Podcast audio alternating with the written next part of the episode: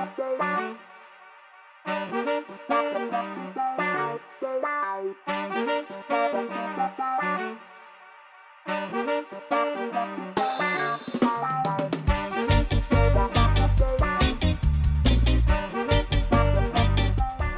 Muy buenas, eh, bienvenidos a este, uy, este trigésimo cuarto programa del podcast Quien a triple mata, triple muere. Hoy venimos con un programa cortito porque solo, solo, solo, solo, solo vamos a hablar de el sexto partido de las finales NBA. Vamos incluso un día tarde, porque nosotros somos así, porque ya todo el mundo lo habría grabado ayer y demás, pero bueno, nosotros a nuestro ritmo. Eh, desgraciadamente, hoy no, eh, no ha podido estar aquí Pepe por el tema de la vida adulta. Te llevamos en nuestros corazones, Pepe. Y en el de taburete. Y en el de taburete. Esta vez creo que no ha habido concierto de le ha habido otra cosa. Otra cosa. Así que nada, pero los que sí están aquí son Miguel. ¿Qué tal, Miguel? Que ya que has hablado. Buenas. Aquí dispuestos a hacer el programa Express, lo que nos gusta. Y eh, Ernesto. ¿Qué tal, Ernesto? ¿Quién es el gafe ahora, eh? ¿Quién es el gafe? Hostia, este que no esto, preparado, va a estar así tres años. Sí, sí, sí, sí, sí. Esto yo no me lo creo, ¿eh? Una, una pequeña puntualización. Hoy hemos entrado al Discord y hemos dicho, no, no hablamos de absolutamente nada, o sea, no hablamos del partido nada, porque todo lo que vayamos a hablar se va a grabar. ¿Cómo va a quedar esto? No lo sabemos. Vamos a probar. Pues mal, va a quedar mal. Queremos grabar más o menos media hora, que es lo que tenemos que hay que ganar, y eh, ya está. Entonces, eh, os pregunto, ¿qué tal el partido? ¿Qué os pareció? No sé, bueno, si queréis empiezo yo. Sí, no, yo iba a decir que empiece Ernesto, que es la persona más orgullosa de sí misma ahora mismo, porque eh, anticipó la victoria de Anteto Ah. and Company. Más orgulloso de sí mismo que Tanasis. Bueno, Tanasis, que el pobre hombre se perdió la celebración, que es justo para lo que iba. Para lo que- para lo que había entrenado todo el- año. Claro, llevaba todo el año celebrando en la banda y justo la buena no está. Eso es.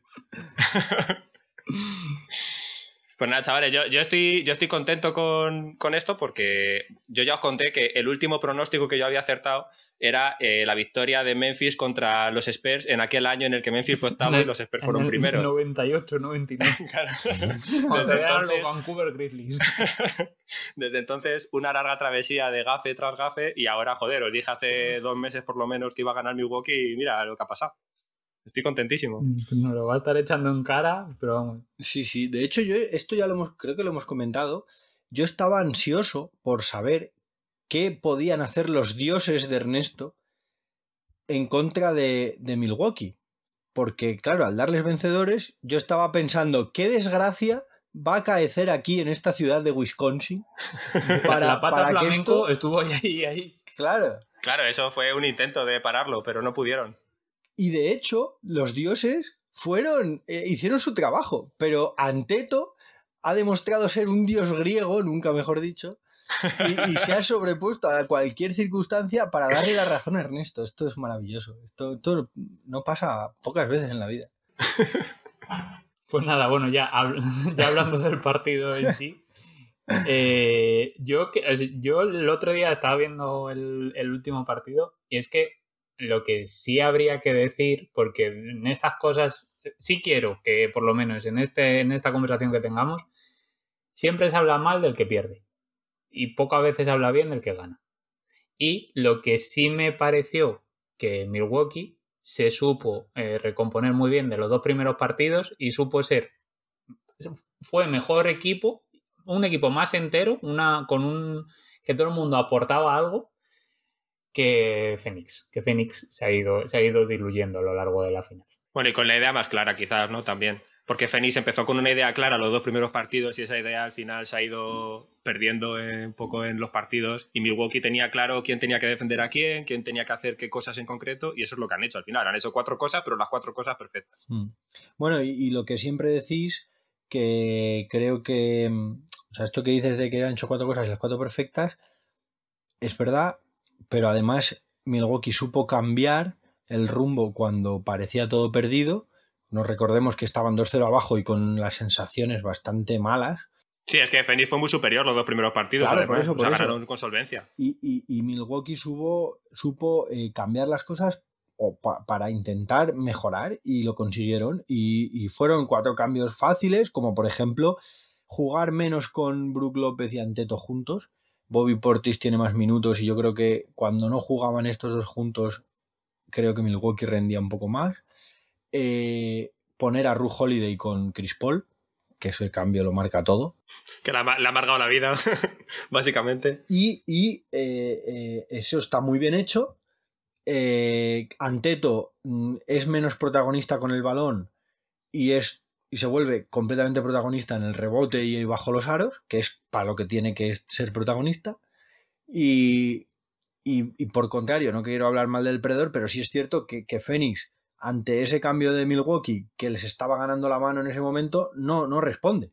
Sí, es que a mí una de las cosas que me parece de Phoenix es que no, no hay nada que. O sea, parece que no hay plan. No hay plan B. Parece que no hay plan. Había un plan A ah. y salió bien los primeros partidos, les cambiaron un poco las tornas y ya no había plan B. Bueno, pero eso tiene mucho que ver también con lo que hablábamos el otro día de que la plantilla es la que es. O sea, quiero decir que tienen dos tíos muy buenos que son Booker y Chris Paul, tienen muy buenos tiradores con los pies quietos, como Cameron Johnson, como Crowder, como Michael Bridges pero luego tampoco tienen mucho más. Tienen a Ayton por dentro que hace lo que puede el hombre y mm. tampoco tienen un tío que salga de revulsivo, porque Milwaukee, por ejemplo, con Portis, que le comentaba, o sea, le mencionaba a Miguel, ha hecho una final espectacular. Aparte de dar espectáculo él, ha, jugado bien al baloncesto. Y, entonces tener jugadores así que salen y te cambian un poco lo que estás haciendo, pues al final hace mucho. el último partido, yo acabé el, acabé el de ver el partido y lo primero que dije es, voy Portis está loco, pero vaya partidazo se ha cascado. Mm. Y vaya carrera se pegó por la banda protestando a los árbitros. Pero qué, crack. Qué ojitos, ¿eh? Qué ojitos de loco. Pero has visto, ¿Eh? Miguel, es que creo que no lo has visto. ¿Has visto la imagen con el trofeo? con el trofeo y los, la cara da miedo, ¿eh? desencajada ahí, los ojos fuera de las órbitas. Es que se lo manda, no sé, eh, ¿has visto el grupo de Telegram? No lo has visto el grupo de Telegram. Sí, sí, sí, eso está en el grupo ah, de Telegram. Bueno, lo he visto, pues he visto las imágenes, sobre todo, y alguna frase suelta por ahí. Eh, pero has visto que he mandado yo el cuadro de Saturno devorando a sus hijos y son los mismos ojos. sí, es verdad. Bueno, tal cual. Sí, sí, sí. Es que tal cual. Está muy loco. está, muy loco. de hecho, cuando agarra a Chris Paul, que Chris Paul se va a protestar una falta y le agarra. Ah, que se empieza a reír él. Claro, que encima está feo, porque el Chris Paul va a protestar al árbitro bastante, una decisión clara y él como que le impide reclamar lo suyo y encima haciendo uso de su, de su tamaño, ¿no? Quiero decir a mí me recordó al mejor Ron Artes en, este último. totalmente. Sí, Pero una cosa que se ve en, esa, en, esa, en ese momento, por ejemplo, que se pone delante de Chris Paul y está Chris Paul súper cabreado y él está así como riéndose y tal. Eh, sí que, o sea, se ha visto en esa escena, por ejemplo, pero se ve mucho durante la final que como que Milwaukee mentalmente eras muy, muy, muy, muy superior a, Phoenix. O sea, ya no en baloncesto, porque ha habido partidos que han estado igualados y tal en los últimos. Pero, pero mentalmente daba la sensación todo el rato de que Milwaukee estaban todos súper centrados en los partidos y que Phoenix estaban un poquito alterados, por decirlo así. Creía que ibas a decir otra cosa, que era que Chris Middleton estaba hasta el huevo de Portis, que también... Bueno, que también, ¿eh? Porque cuando vuelve corriendo, de repente se pone a discutir con alguien y yo estaré diciéndole algo al árbitro. Y de repente aparece por el otro lado Chris Middleton diciendo, pero, pero a ver, sentate por favor, que estamos jugando. De hecho, le pitan la técnica y Middleton se le lleva a la otra punta del campo y se tira como 10 minutos diciéndole, por favor, que pare ya. Y Portis quería ir al árbitro todo el rato. Y Middleton diciendo, por Dios, que este tío no vaya, que es que al final le expulsan, ¿sabes? hablando de las cosas que, que hace bien, que, que ha hecho bien Milwaukee, y es verdad que que era de previsible y es que la defensa exterior de Milwaukee, pues claro, hace muy buen su trabajo, que ya era previsible porque individualmente son todos muy buenos defensores por fuera, pero, pero bueno, han conseguido anular un gran ataque por fuera que es el de Phoenix. Claro, lo dije, yo creo, esto lo dije, juraría en el último programa, que es que encima tienen a los dos defensores para defender a las dos estrellas sea, tú puedes tener un defensor muy bueno, pero como de repente tengas un defensor muy bueno de pivot. O sea, tú tienes a Rudy Gobert en este, en este equipo, por así decirlo, y Rudy Gobert que va a defender a de, Andre pues, pues, muy bien. Sí, de hecho le pasó contra Clippers, que le empezaron a sacar Small Ball y estaba más perdido el hombre que... Pues por eso. Entonces, ¿qué pasa? Que tienen a Drew Holiday, que es tal cual eh, para Chris y luego PG Tucker que te, te defiende a cualquiera. Eso Bueno, y no luego a Middleton, Middleton Luego a que en ataque es muy bueno, pero defiende muy bien Ha también. defendido muy bien a Booker Middleton también, sí. Pero que tampoco se tenía que cansar tanto, que era uno de los problemas que veía yo también con los Suns, que de repente veías a Booker defendiendo a Chris Middleton, que se me pero por favor, o sea, que, a ver, había Sí, veces... bueno, de hecho, de hecho, el quinto partido no le expulsan de milagro a Booker. Claro, Sí, bueno, no le expulsan porque tiene la quinta falta en el minuto 10, o sea, quedando 10 minutos del último cuarto, la quinta. Y se tira fuera hasta el minuto 4. Pero que tiene un partido de 40 puntos que podrían haber sido 60 si Sí. no es porque hizo muchísimas faltas, porque estaba sobrepasado en defensa totalmente. claro, porque si el pobre hombre tiene que hacer todo en ataque y luego encima tiene que defender, pues es que al final... Pues llega reventado como le ha pasado. Y, el, y, y es que mira, en, en este último partido, tengo aquí abierto el boxscore, son 46 minutos 15 segundos los que. Y ha sido un poco decepcionante, no, o sea, no, no, no injustificadamente, quiero decir que es verdad que está cansado y tal, pero, hombre, es el partido en el que estás contra las cuerdas realmente y no vi, eh, no sé cómo decirlo, no vi como esa rebeldía ante la derrota, ¿sabes? De Fénix, de, ¿sabes? Hay que hacer lo que sea, hay que... Estaban como, llegaron rendidos, no sé si me explico. Me Salían del partido y ya, ya sabían que habían perdido. Claro, perdieron el anillo eh, cuando perdieron en casa en el No 15. había, no había un atisbo de decir, bueno, hemos venido aquí a ganar. Nada, es que no. Es que solo hay que decir, o sea, ¿quién fue el mejor jugador de los Suns? Chris Paul. No, no el, no, no el mejor jugador de los Suns. El jugador El más que centrado, dices. ¿no? no, el, el jugador que dices, va a Que hacer su estuvo a su partido, nivel. o sea, que estuvo a su Claro, nivel. que estuvo mejor que su mejor, igual o peor que su nivel. Y el único a mí que es que estuvo mejor que lo que se esperaba de él es Kaminsky.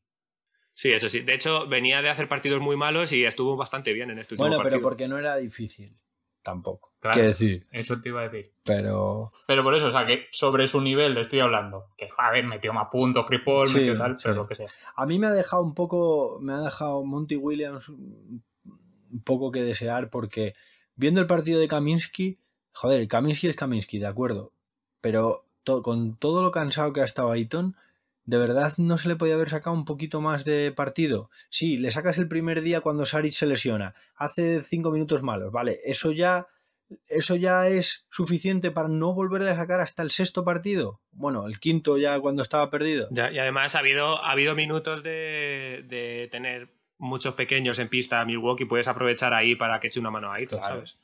Es más, en cuanto cuando jugó estos minutos, busca espacios en la línea de fondo, ¿sabes? A, a 3-4 metros en la línea de fondo para buscar un pase y, aproximarse al aro, ¿sabes? Cosas que Ayton no ofrecía.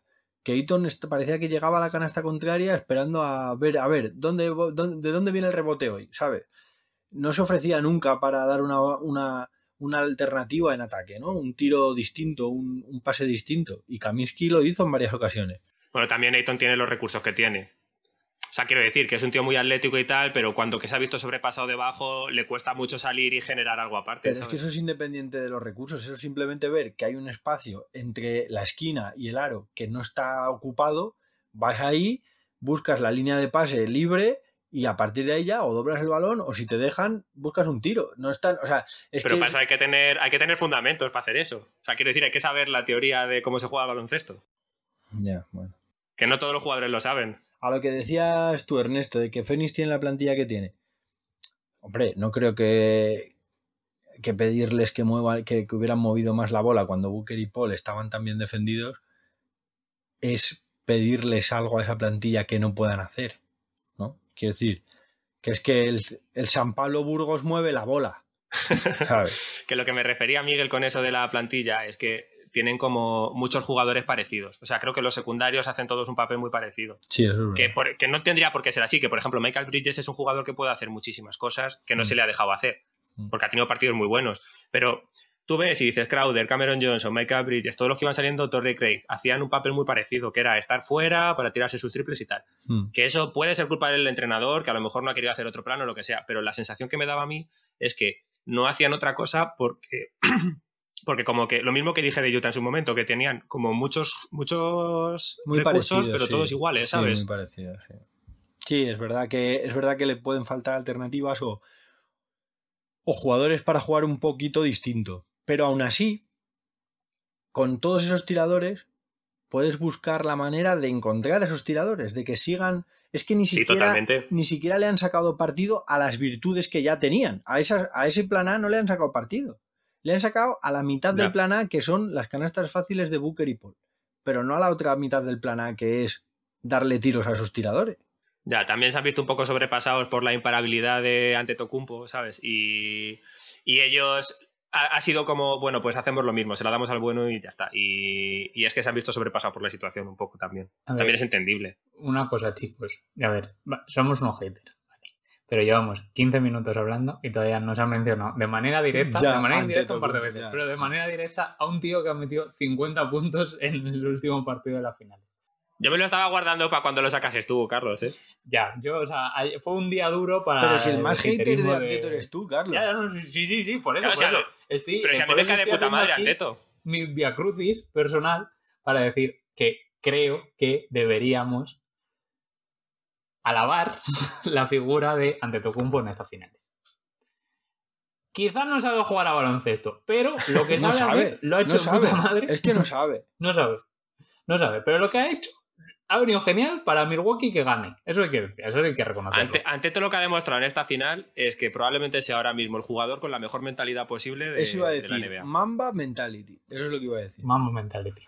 O sea, Totalmente. es un tío ¿eh? que, que con todas las limitaciones que tiene ha cogido las riendas del equipo y lo ha llevado donde lo tiene que llevar. Y, Bueno. y haciendo siempre, en cada momento, lo que tenía que hacer, dejando jugar a sus compañeros también cuando ha tenido que dejarles jugar. O sea, me parece que lo ha hecho todo perfecto. A ver, yo tengo que decir, es que es A ver, inevitable. empezamos ya con los. Claro, es que es inevitable. Nota de autor, al pie. Yo tengo que decir, a ver, que creo que Anteto no ha dejado a sus jugadores, a sus compañeros hacer lo que tenían que hacer, sino que visto fra- sus fracasos tras fracasos, siendo él el que quería hacer todo, alguien le habrá dicho ya de una vez, oye tío, que eres- tú eres, mm, eres una bestia, pero no tienes ni idea de botar el balón y, y de dirigir un equipo. Entonces, a lo tuyo. Y, y- y él a lo Claro, mejor pero hay gente que no lo hace, por mucho que se lo digan. habrá tenido la humildad de hacer caso. Entonces, que eso ya también no es fácil. Sí, sí, no, Entonces, eso es claro, un Cha- paso adelante. chapó, como- chapó por eso. Eh, porque, porque, como se ha visto, Middleton y Ru Holiday son otros dos jugadorazos que merecen su espacio y que el equipo les necesita. Y que lo tienen que. Y son los que tienen que mover el equipo. Claro. Entonces, Anteto es una bestia como no se ha visto nunca. Es el cuerpo más preparado para el baloncesto que he visto nunca, quizás junto con Shaquille O'Neal. Porque Shaquille O'Neal Ya, incluso más rápido que para su época, mejor todavía incluso, ¿eh? Pues fíjate lo que voy a decir. Me parece que es menos dominante de lo que sus recursos atléticos le podrían hacer. Porque no tiene recursos técnicos, ese es el problema. Porque no Tiene tiene tres ningún recursos técnicos. recurso técnico. El único No, es tiene el, tres. Tiene el, el paso step a un lado, back, paso al otro, el, el step back, el step back este que reverso hago así y el reverso. y el reverso. Ya está, esos son los tres. Sí, y- y- pero, pero el step back no tiene buenos porcentajes. No. Con el reverso y el, y paso europeo que llaman ellos, o sea, la finta sí. la canasta, ahí sí. Y, y ahí porque, claro, la zancada de este tío que mide 5 metros de zancada, eso Pero si se hace el campo, se hace el campo entero en dos pasos. Sabía que daba como el primer paso lo ponía en la línea de, del tiro libre. El segundo ya está, y el segundo estaba fuera del círculo, ¿sabes? O sea, imagínate el segundo, el segundo paso donde llegaba. Y no en línea recta, o sea, hacia un- en- estoy hablando del Eurostep. Aquí iba hacia un lado y luego ya dejaba la bandeja. Y luego, o sea, no solo, no solo los pasos, luego los brazos, claro. Claro, eso. Claro, claro, es que si se estira larguísimo. Claro, hay una cosa que a mí me, no sé, me, me pareció, o sea, cuando él hace ese paso para entrar a canasta, la finta, ¿no? Para cambiar de dirección y, y- y dejar la bandeja, tío, es que cualquier roce era falta. ¿Cómo defiendes esa jugada? Hombre, es que ante todo, entrando así es indefendible. O sea, quiero decir, si tú te vas a meterle cuerpo, te van a pitar falta casi siempre. Mi- Miami el año pasado lo consiguió. ¿Y cómo? Cerrándole. Claro. Claro. Pero cerrándose, o sea, te la juegas a que por fuera, pues eso, Middleton, eh, Claro, el Brook que el López, año pasado eh, era- PG Tucker. El No estaba Bledsoe, Ru. El que tiraba los triples. No estaba, No estaba Rujo. El único que tiraba Claro. era Middleton, a lo mejor, el año pasado. Claro. Brook López, bueno, pues el día que tiene. Y, pero, pero sí, o sea, quería puntualizar esto porque, pero efectivamente, la mama mentality de Anteto chapó, porque el tío se le ha puesto entre ceja y ceja y, y bueno, salir de aquella torcedura de rodilla, macho, yo ya no sé. Joder, que además, Miguel, que, la final, o sea, justo el último partido de la final, después de todos los problemas que ha tenido durante todo este tiempo de los tiros libres, que se quejaba todo el mundo de él, los porcentajes, tal, llega el último partido y el tío se casca 50 puntos, pero es que hace 17 de 19 en tiros libres. Fallando el que último. eso cabeza. O sea, que había un 17 de 18, ¿sabes? Sí. Un- A ver, Pero que eso, Eso- cabeza todo, realmente. eso fíjate, pues yo es que si yo lo pensaba mientras veía el partido, cuando vi los eh, ese 17-18, que lo vi porque es que lo, lo ponían todo el rato sus, sus estadísticas de tiro libre durante toda la final, eh, me, me pareció mal, quiero decir. O sea, ¿eres capaz de hacer 17-18? ¿Qué cojones haces teniendo un 40 y pico por ciento en el resto de la serie? Porque otro día que no hace 17 de 18, hace 0 de 23. Pues es que Claro, los porcentajes son a largo, a largo plazo. Claro, pero ¿cómo es posible que hagas 17? Claro, pero si eres capaz de hacer un 17-18, eso es que estás jodidamente mal de la cabeza el día que haces. Quiero decir, que no puedes permitirte hacer un 4 de 11 como en el cuarto o en el quinto partido que hizo. Yo no, o sea, habría que estudiar, que es muy complicado estudiar, también te digo, la cantidad de. lo- o sea, lo que afecta la confianza en el porcentaje de tiro, que es una burrada.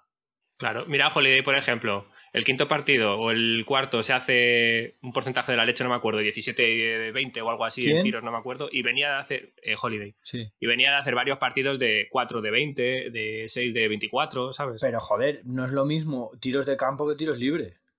Pero afecta visto- mucho. No es lo mismo, pero la confianza afecta igual, ¿eh? todavía más la confianza Sí, en pero, los tiros libres sí, que en- pero, pero aún así, o sea, quiero decir, he visto, y vosotros también habéis visto millones de jugadores buenos y malos, teniendo partidos buenos y malos, hacer el mismo porcentaje de tiros libres siempre. ¿Sabes? Ya, sí, sí. No sé, sí. De hecho, la mayoría de la gente, la mayoría de la gente es así. O sea, la mayoría de la ¿Te gente. viste? Dime, Dime, dime. dime. No, digo, ¿viste lo de la familia? Lo del el, El documental de la selección española que hay en Amazon. No, todavía no he podido verlo.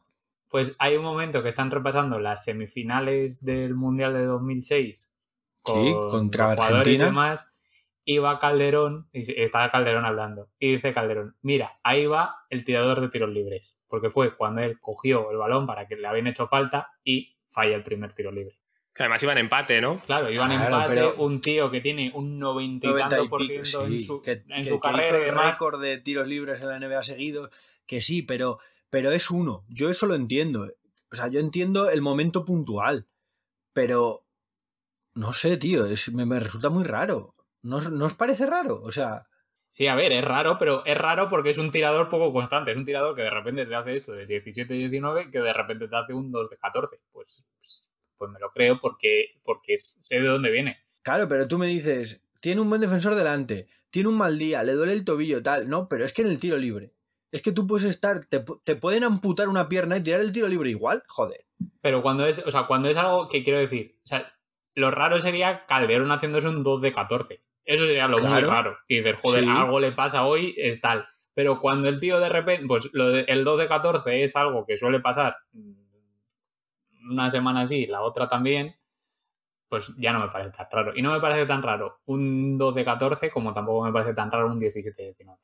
Claro, por eso te decía Miguel que yo, yo pienso como Carlos, que creo que es un día justo que él ha salido diciendo, pues esto hay que ganarlo y hay que ganarlo. Y el tío Mm. sale tan confiado que los mete. Y lo- de la misma manera que hemos dicho antes que Fénix se le veía que no tenía ningún atisbo, que iban a, a ganar el partido, a Milwaukee se vio que, bueno, esto mira, tenemos ya, el champán está comprado y los puros los tenemos ya atrás. O sea, que esto Es ya que incluso, incluso en el segundo cuarto que se pone por delante Fénix, la mentalidad de, o sea, la sensación de ver a Milwaukee era que estaban súper tranquilos. Claro, Ellos tenían no- el partido no controlado en todo momento. eso. Yo no vi en ningún momento a Milwaukee ponerse ni lo más mínimamente nervioso.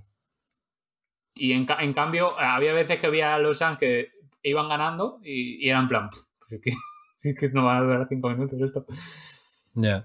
No vi, yo por lo menos lo, o lo, que me retra- lo que me transmitió el partido, pero vamos. Sí, era la sensación un poco. Ahora ya, vale. Hemos, yo creo que ya Sí, cinco suficiente. minutitos a hablar de tal. Vamos a hablar del que importa. Vaya fichajazo han hecho los Milwaukee Bucks con el señor. ¿Cómo era? No me acuerdo. ¡Ah! Anthony Leon PJ Tucker. El bueno de Houston. El bueno de Houston. Bueno, habéis visto el dato este de que se ha cargado a todos los del quinteto titular de los Rockets del 2018 en este playoff. Se carga a Trevor Ariza, a James Harden, a Clint Capella y... ¿Quién y era el otro, ahora Chris? Paul. Y ahora A Chris Paul. Paul. Eso Hostia, es. yo no me había dado cuenta de eso, es verdad. Miami la primera, eh, Atlanta, Brooklyn y, y Phoenix. Fíjate que, que- que esperaba yo más de PJ Tucker. ¿Pero qué más quieres? Hombre, es que, que ha metido un, par- un triple en cada partido como mucho. ¿Pero Y cuántos ni ha tirado? siquiera. Lo Por que le ha dado a, lo- a Milwaukee Bucks es jerarquía. Mira, sin él no gana el anillo, ya te lo digo. Sí, sí, no, no. Si yo no digo que haya sido irrelevante, digo que me esperaba más. Sin él, eh, Durán hubiera metido 83 puntos por partido el anterior. En la, el anterior. Y, si- y sin él, pues Booker también. Y, y- y- Y sin él no habríamos tenido el momentazo de la madre de Durán tirándole un beso y diciéndole Ay, I ay. love you too. que yo, que yo, si yo estoy de acuerdo con vosotros, totalmente. Simplemente decía que, sobre todo en ataque, esperaba que le doblaran más balones.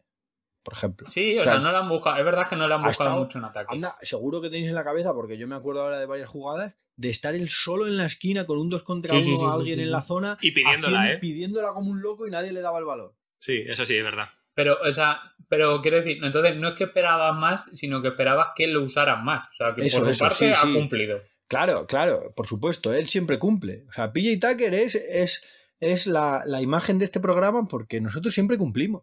Somos gente profesional. Nosotros cumplimos. Entonces, lo que os iba a decir es, ¿cuándo nos compramos la camiseta de Pieta? Quiero ver. Ah, yo ya lo dije que si lo ganaba me lo compraba. Yo dije que me compraba la la de Holiday. Nah, hay que comprarse la de Pieta. Que... Igual me compro hasta la de Portis también, ¿eh? Pero hombre, no nos vamos a comprar todos la misma. Lo suyo sería comprarse cada uno una, ¿no? Aunque la de PJ Tucker esté incluida, claro. Vale, pues a ver cómo nos pegamos. Si- tú dices, tú dices Cruz Holiday, Ernesto Bobby Portis, ya lo Claro. tenemos arreglado. Sí, sí, totalmente. A, a Pepe. A, Pe- a Pepe. A Pepe, A Pepe, Pepe le ponemos la de, la, López. la de Jeff Tig. A Pepe no, le pega la Pepe- de Conaton. La de Conaton. Hostia, sí que le pega, ¿eh? Ah, pues sí. de Conaton. Te iba a la de- decir- Le pega muchísimo, Te sí. iba a decir, Jabato a- Conaton. A Pepe la de Boyan Bogdanovic. Bogdan Bogdanovic. Ese es alucido, ¿eh? Ese es alucido. Vale, pues-. Bueno, pues entonces me quedo con la de. Me quedo yo con la de PJ Tucker. Imagínate qué equipazo Milwaukee con Bogdan, ¿eh? Tal y como ha jugado el playoff. Oye, y, y, y, la- y Y- sin ¿Pero por quién? ¿A quién y sin- sacas? Y sin Divin... Ah, pues a Conaton. O a, a Di Vincenzo, Ah, que se ha lesionado. O sea, que y no Divincenzo, titular, quiero y decir. Divincenzo que no se ha utilizado, claro. Ya. Que era titular. ¿Pero qué le ha pasado? Que se lesionó. Sí. Se lesionó al principio del playoff y ya no jugó más. Pero, tan- pero que se lesionó. Tampoco. Ah, bueno, no sí, me acuerdo qué le pasó. Ah, puede que tuviera una, fa- una fractura de algo, ¿no? Puede ser, me suena. Puede ser. Puede ser. Aquí va preparación, ¿no? Los podcasts. Claro, es que me sacáis temas aquí que no tengo, o sea, que no me acuerdo ya. Te lo vi en su momento. Pues no sé. Bueno, eh, yo voy a hacer una mención final a Ruth Holiday, eh, que podría ser también la imagen de este programa, porque es un... no falla, siempre está ahí, constante. Eh, Hombre, fallar ha fallado un poco, hay que decirlo. No falla en cuanto... Sí, pero aunque esté, aunque esté mal en ataque, aunque esté mal en ataque, su, su defensa y sus Sí, sí, asistencias sí, y tal, sí, sí. lo hace perfecto. Que, Claro, coge, que O sea- coge el ulti- en este partido coge nueve rebotes. Claro, es Claro. que, es que es- esa es la historia. O sea, tú a un jugador, a un deportista, no le puedes pedir la precisión y eficacia siempre. Pero claro, lo que sí le puedes pedir es que siempre esté la actitud y, y la seriedad. Y siempre se dé lo máximo y siempre ayudando al equipo. Y ese tío es un ejemplo de eso. Que luego un día hace un 4 de 20 porque no tiene el día o por lo que sea. Pues sí, claro, no es, no es una mega estrella pero todo lo demás que está en su mano lo hace siempre bien. Y eso es, eso, me- esa es la gente que a mí me encanta. Ya está. Es que haciendo eso, si tú tienes 10 tíos que siempre hacen lo que hay que hacer, aunque luego fallen los tiros, es que vas a ganar. Vas a ganar. Claro. Siempre. Si el plan está claro y se hace bien, Claro. Que luego no entran los tiros, pues pierdes tres partidos, pero ganas cuatro. Y ya está. Eh, estoy- por cierto, eh, mientras estabas hablando y demás, he hecho el fact-checking, Dante Di Vincenzo se lesionó un, ligame, un tendón del pie izquierdo contra Miami. Cuando iban la noche que iban a sí, ponerse sí, fue, 3-0. Entonces, fue al principio del playoff. decían que sí, que toda la, le quedaba para todo el play. Bueno, pues podemos dejar en que Bogdan Bogdanovic ha hecho The Decision, ¿no? de decisión. Pues eso. Entonces, no, yo lo que. El resumen era: mal día para los haters de Anteto, un buen día para los supporters de De Anteto. PJ Tucker. Ah, bueno. Y tendremos que cambiar la foto del podcast Y ahora y tendremos poner la la- del anillo, ¿no? Habrá que poner la del anillo. O sea, la del trofeo. Para cerrar, os quiero decir una- un par de cosas, que es, me flipa Middleton, que es un tío que te hace partidos de puta mierda y te llega al final y te mete cuatro canastas seguidas sin despeinarse, dificilísimas. Ah, O y- sea, a mí eso me parece, me parece increíble. Lo difícil es que se despeinara, pero bueno. Eso me parece increíble. Y lo otro que quería decir es que no puedo terminar el podcast de hoy sin hacer una mención a mi queridísimo eh, Eric Bledsoe. Quiero darle gracias por todo lo que ha aportado a Phoenix, que se fue y les ha hecho llegar a una final, y a Milwaukee, que se fue y les ha hecho ganar un anillo. Gracias, Bledsoe, por todo el baloncesto que nos has dado este año. Como un día te pille por banda, te pone en órbita. Ya, no sobrevivo. Bueno, Pues yo solo creo- diré que Ah, vale. felicidades a los Bucks y a Anteto, que se lo merece Anteto más que nadie, Yo, felicidades a Tanasis. y que ojalá evolucione en sus fundamentos y tal, porque puede marcar una época. 26 años tiene el tío, ¿eh? Que es un chaval. Mucho queda, sí, mucho queda. Pero bueno, que lo dicho, yo creo que hasta aquí eh, ha llegado el programa de hoy, eh, esta pildorita de información baloncestística. Eh, el siguiente programa ya empezamos con el, lo más importante de la temporada, que son las Olimpiadas y la selección española de baloncesto. Tengo el nacionalismo que me sale por las orejas. ¡Tokio! Así ¡Tokio! que nada. Nos vemos, nos escuchamos, nos olemos. Eh, muchísimas gracias a quien haya escuchado esto. Es lo de siempre. Si quien nos quiera puede seguirnos en nuestras redes sociales, arroba quien a triple, tanto en Instagram como en Twitter. Y muchísimas gracias a quien nos haya escuchado. Muchísimas gracias a mis compañeros. Y nos vamos a cenar. Muchas gracias. Hasta luego. Hasta luego, chicos. Un placer como siempre.